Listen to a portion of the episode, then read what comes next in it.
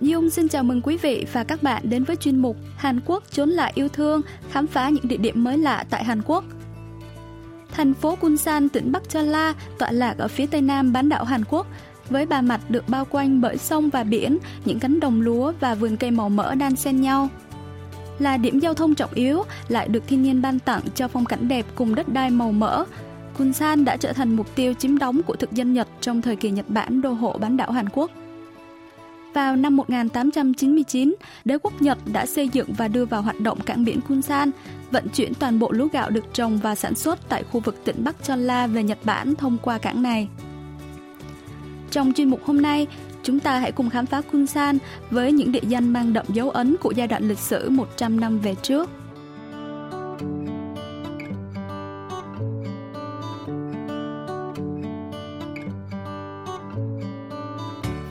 Từ thủ đô Seoul đi bằng ô tô khoảng 3 tiếng, chúng ta sẽ đặt chân tới thành phố Kunsan cách thủ đô khoảng 200 km.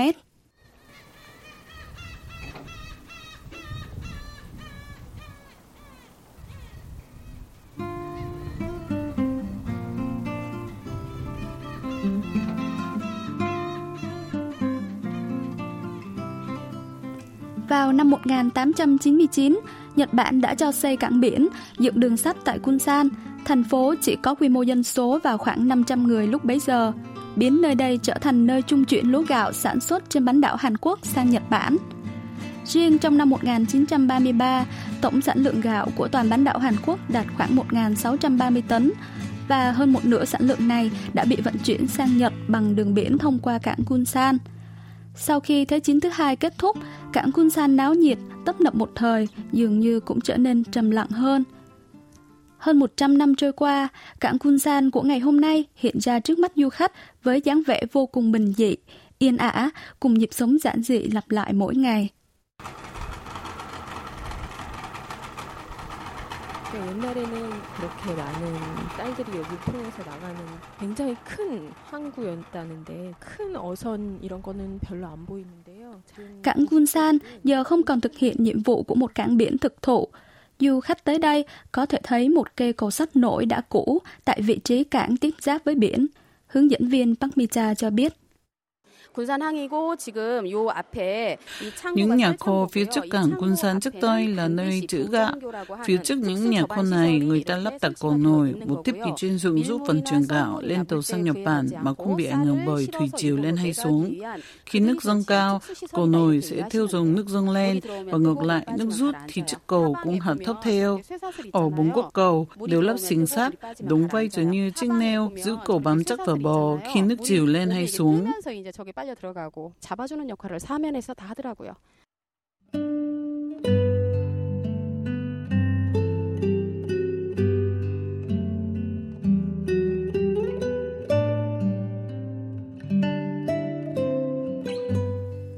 Những chiếc xiềng sắt neo cầu nổi ngày nào giờ đã rỉ sét và một lớp bùn đất từ bãi lầy ven biển đã phủ kín lớp bê tông xi măng trên mặt cầu.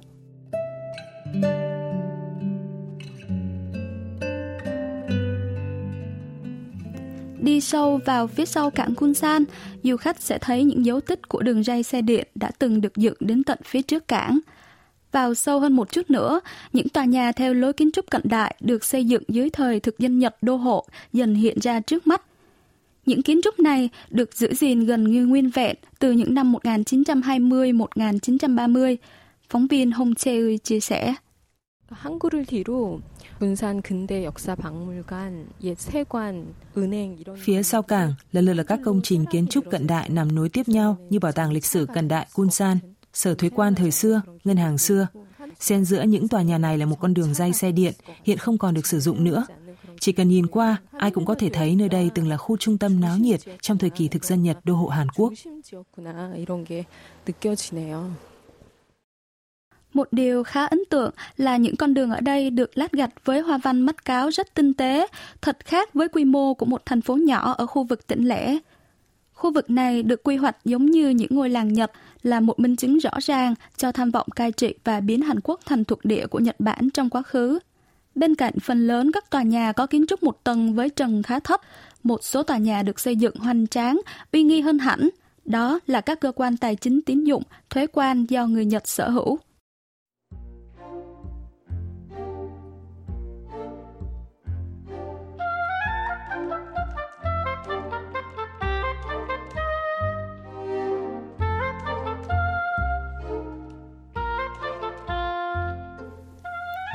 Kiến trúc cận đại đầu tiên mà chúng ta sẽ khám phá trong chuyến hành trình hôm nay là tòa nhà ngân hàng Nagasaki số 18 chi nhánh Kunsan, được xây vào năm 1907. Tên gọi này bắt nguồn từ thực tế rằng đây là chi nhánh thứ 18 được cấp phép thành lập của ngân hàng đặt tại trụ sở Nagasaki, Nhật Bản. Tòa nhà một tầng này được xây bằng đá, sơn màu trắng và có các cửa sổ hình vòng cung kéo dài theo chiều dọc với mái ngói nhọn màu xanh lá. Tòa nhà được sử dụng làm nơi cưỡng chế mua đất đai của người dân bản địa và lưu trữ ngũ cốc, thóc gạo để chuyển sang Nhật Bản. 지금 저는 구 일본 제18은행 군산 지점에 앞에 와 있습니다. 미술관으로 활용하고 있는 본셀 뒤로 한번 가보겠습니다. Ngày nay, tòa nhà được sử dụng như một bảo tàng mỹ thuật cận đại. Mở cánh cửa sau của tòa nhà và bước ra ngoài, khách tham quan sẽ thấy một tòa nhà phụ nho nhỏ với chiều rộng khoảng 2 mét. Bên trong tòa nhà phụ, du khách có thể nhìn thấy ngay một chiếc két sắt cũ từng được sử dụng trong thời kỳ Nhật chiếm đóng.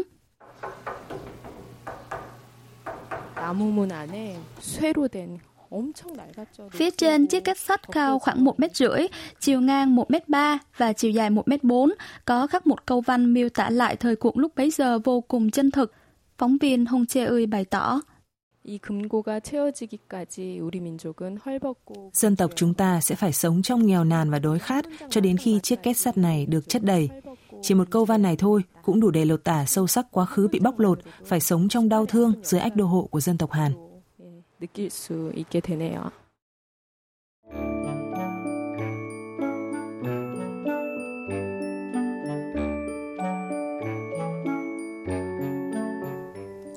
느낄 수 있게 되네요. Nằm các ngân hàng Nagasaki số 18 chi nhánh Kunsan một dãy nhà là ngân hàng Choson chi nhánh Kunsan, đóng vai trò như một ngân hàng nhà nước vào thời kỳ bấy giờ. Dù chỉ là tòa nhà một tầng, ngân hàng Choson có kiến trúc với chiều cao khá ấn tượng. 주된 도로를 따라 구조선은행 군산 지점이 왼편에 위치해 있는데요. Khi được thành lập vào năm 1922, chi nhánh ngân hàng Joseon được xem là tòa nhà cao nhất và lộng lẫy nhất tại Kunsan thời đó. Phía ngoài tòa nhà là hệ thống cửa chính được trang trí cầu kỳ bằng đá hoa cương, thể hiện sự uy nghi của ngân hàng Joseon thời đó. Phía bên kia đường, đối diện tòa nhà, ngân hàng Joseon là một bức tranh tường nổi bật thu hút sự chú ý của nhiều khách tham quan. Phóng viên Hong Cheo cho biết thêm.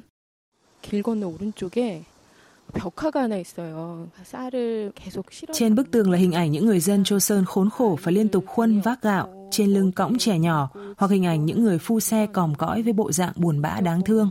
Một điều khá trùng hợp là những con người ấy lại cùng nhìn về một hướng duy nhất là trụ sở ngân hàng Joseon chi nhánh Kunsan. 바로 구 조선은행 군산 지점이 위치하고 있습니다.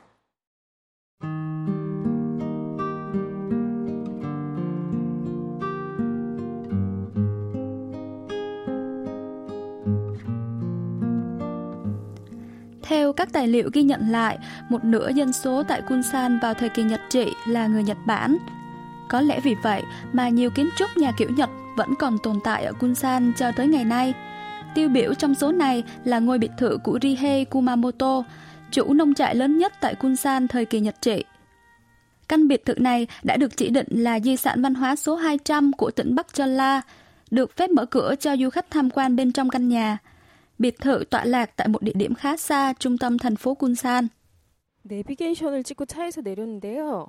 주변에 군산 간호대가 이렇게 건물들이 있고 여기 Đi theo con đường phía sau một bệnh viện, bước chậm rãi vào sâu bên trong khu rừng với nhiều cây cổ thụ sừng sững. Khách tham quan sẽ thấy một tòa nhà xây bằng gỗ, giống như biệt thự nghỉ dưỡng dần hiện ra trước mắt. Đó chính là biệt thự của Kumamoto.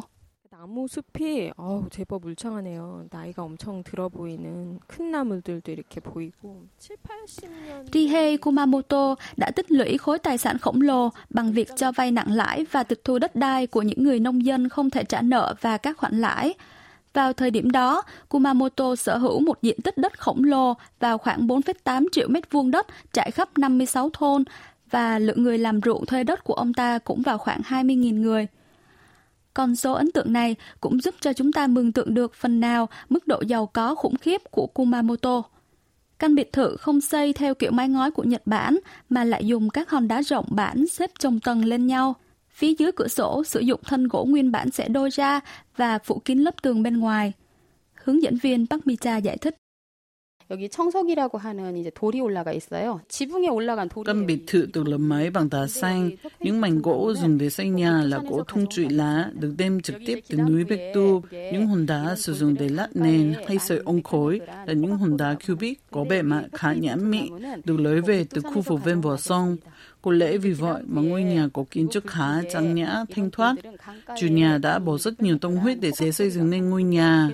Đây cũng là ngôi nhà đầu tiên được áp dụng đơn vị đô theo Hermet trong xây dựng tại Hàn Quốc. 최초로 미터법을 사용해서 이 집을 지었다고 해요. Bên ngoài ngôi nhà đã rất đẹp, nhưng bên trong lại còn lộng lẫy và hoành tráng hơn. 안녕하세요. Ngôi nhà đã được 100 năm tuổi, nhưng nền nhà vẫn sáng bóng và vô cùng kiên cố. Tất cả những vật liệu xây dựng được sử dụng để xây ngôi nhà này đều là vật liệu thượng hạng cao cấp nhằm tôn vinh độ giàu có, sung túc của gia chủ. Phóng viên Hong Cheui nói. 현관으로 들어오면 굉장히 오래돼 보이는 그런 샹들리에가 하나 걸려 있고요. Bước vào nhà qua cửa chính, bạn sẽ thấy một chiếc đèn chùm lâu đời treo trên trần. Một bức tranh tương truyền là được mua về từ bảo tàng Hoàng gia Anh cũng được treo bên trong nhà. Những ô kính màu vốn dĩ chỉ thấy trong các công trình kiến trúc nhà thờ cũng được sử dụng trang trí tại đây. Đá hoa cương cũng được sử dụng trong ngôi nhà, khiến không ít quan khách tò mò tự hỏi chủ nhà đã tìm mua những loại vật liệu này từ đâu. Hệ thống lò sưởi tuy đã dỉ xét nhưng vẫn thể hiện được sự đầu tư tỉ mỉ của chủ nhân trong quá trình thiết kế và xây dựng ngôi biệt thự lộng lẫy này.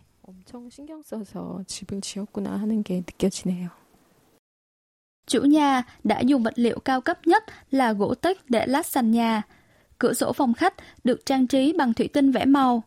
Tường phòng khách được ốp gạch nung theo phong cách châu Âu với khung cửa ốp lát đá hoa cương. Và phần ốp gạch này chiếm hơn phân nửa diện tích tường phòng khách. Sau giải phóng, biệt thự Kumamoto là nơi cư trú của tiến sĩ Yi Yong Chun, người đã cống hiến cả đời cho công cuộc cải cách vệ sinh y tế nông thôn của Hàn Quốc và nay trở thành khu tưởng niệm Yi Yong Chun.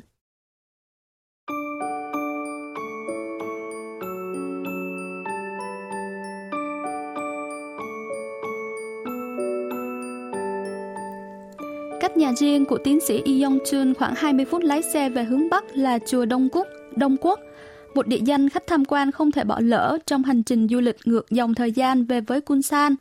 Vào thời kỳ Nhật chiếm đóng Hàn Quốc, khoảng 500 ngôi chùa kiểu Nhật đã được xây dựng trên toàn quốc. Ngoại trừ chùa Đông Quốc, hầu hết những ngôi chùa kiểu Nhật khác đều đã bị phá bỏ.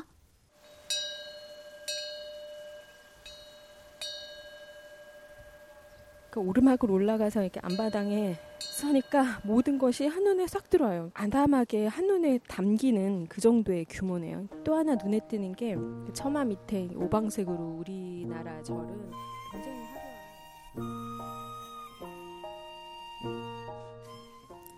Chính điện của ngôi chùa có mái ngói đen và tường sơn trắng. Ngôi chùa này không có bóng dáng của năm màu sắc rực rỡ, một nét đặc trưng trong kiến trúc của chùa truyền thống ở Hàn Quốc. Chùa Đông Quốc là một di tích có ý nghĩa đặc biệt với tấm bia đá được dựng ngay trước sân chùa vào tháng 11 năm 1992. Tấm bia có các nội dung bức thư tạ lỗi của những tăng lữ thuộc phái Sotoshu, Tào Động Tông, môn phái Phật giáo lớn nhất tại Nhật từng tham gia tích cực vào công cuộc xâm lược châu Á của Nhật Bản trong thời Thế chiến thứ hai. Thầy Trung Goi, Tông Kiệt, sư thầy trụ trì của chùa Đông Cúc hiện nay cho biết. 우리 절을 만들었던 일본의 조동종의 정무총장이 Đây là những câu văn xin lỗi chính thức do trưởng môn phái Tào Động Tông Nhật Bản, người sáng lập ra chùa Đông Quốc, trực tiếp công bố. Chúng tôi cũng khắc rõ nội dung gốc bằng tiếng Nhật và nội dung dịch sang tiếng Hàn. Từ trước đến nay, đây là trường hợp duy nhất có 102 được ghi nhận về một văn bản xin lỗi của Nhật Bản được gửi ra nước ngoài. 유일무이한 것이고 앞으로도 전후후무할 거예요. Toàn bộ chi phí dựng tấm bia đá này tại chùa Đông Quốc đều do phái Tào Động Tông tài trợ. Bia đá có kích thước khá lớn với chiều cao 3 m, dọc 2 m 3. Văn bản gốc có độ dài gấp 10 lần nội dung được khắc trên bia, cho thấy sự thành tâm ăn năn của phái Tào Động Tông vì những hành động lầm lạc trong quá khứ. Sư thầy Tông Kiệt đọc bức thư tạ lỗi. 우리들은 다시 한번 맹세하노라. 두 번 다시 Chúng tôi một lần nữa xin hứa sẽ không bao giờ tái phạm lỗi lầm tương tự. Chúng tôi xin thành tâm gửi lời tạ lỗi sâu sắc đến toàn thể người dân châu Á nói chung và người dân trên toàn bán đảo Hàn Quốc nói riêng, những người đã phải gánh chịu nỗi thống khổ dưới sự áp bức bạo lực của Nhật Bản trong quá khứ. Đặc biệt, chúng tôi, những người tu hành của phái Tào Động Tông, những người đã truyền bá Phật giáo trên cương vị phe cầm quyền đàn áp, mù quáng đi theo lầm lạc, xin được gửi lời tạ lỗi chân thành và sâu sắc. 진심으로 사죄하는 바이다.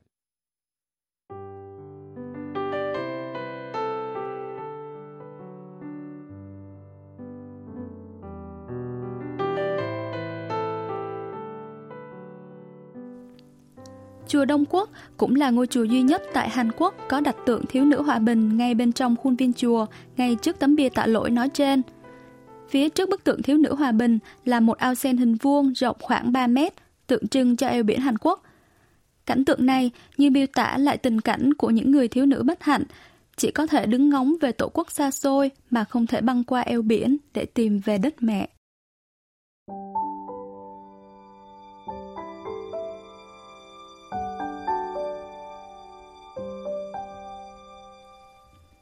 Mảnh đất Kunsan, nơi những khúc quan lịch sử vẫn còn hiện hữu đan xen trong xã hội hiện đại, khiến khách tham quan không thể không bồi hồi xúc động mỗi lần đến thăm. Đông giá lạnh qua đi sẽ là một mùa xuân ấm áp tìm đến, với hy vọng rằng những nỗi đau trong quá khứ sẽ trở thành bài học cho một tương lai tốt đẹp hơn.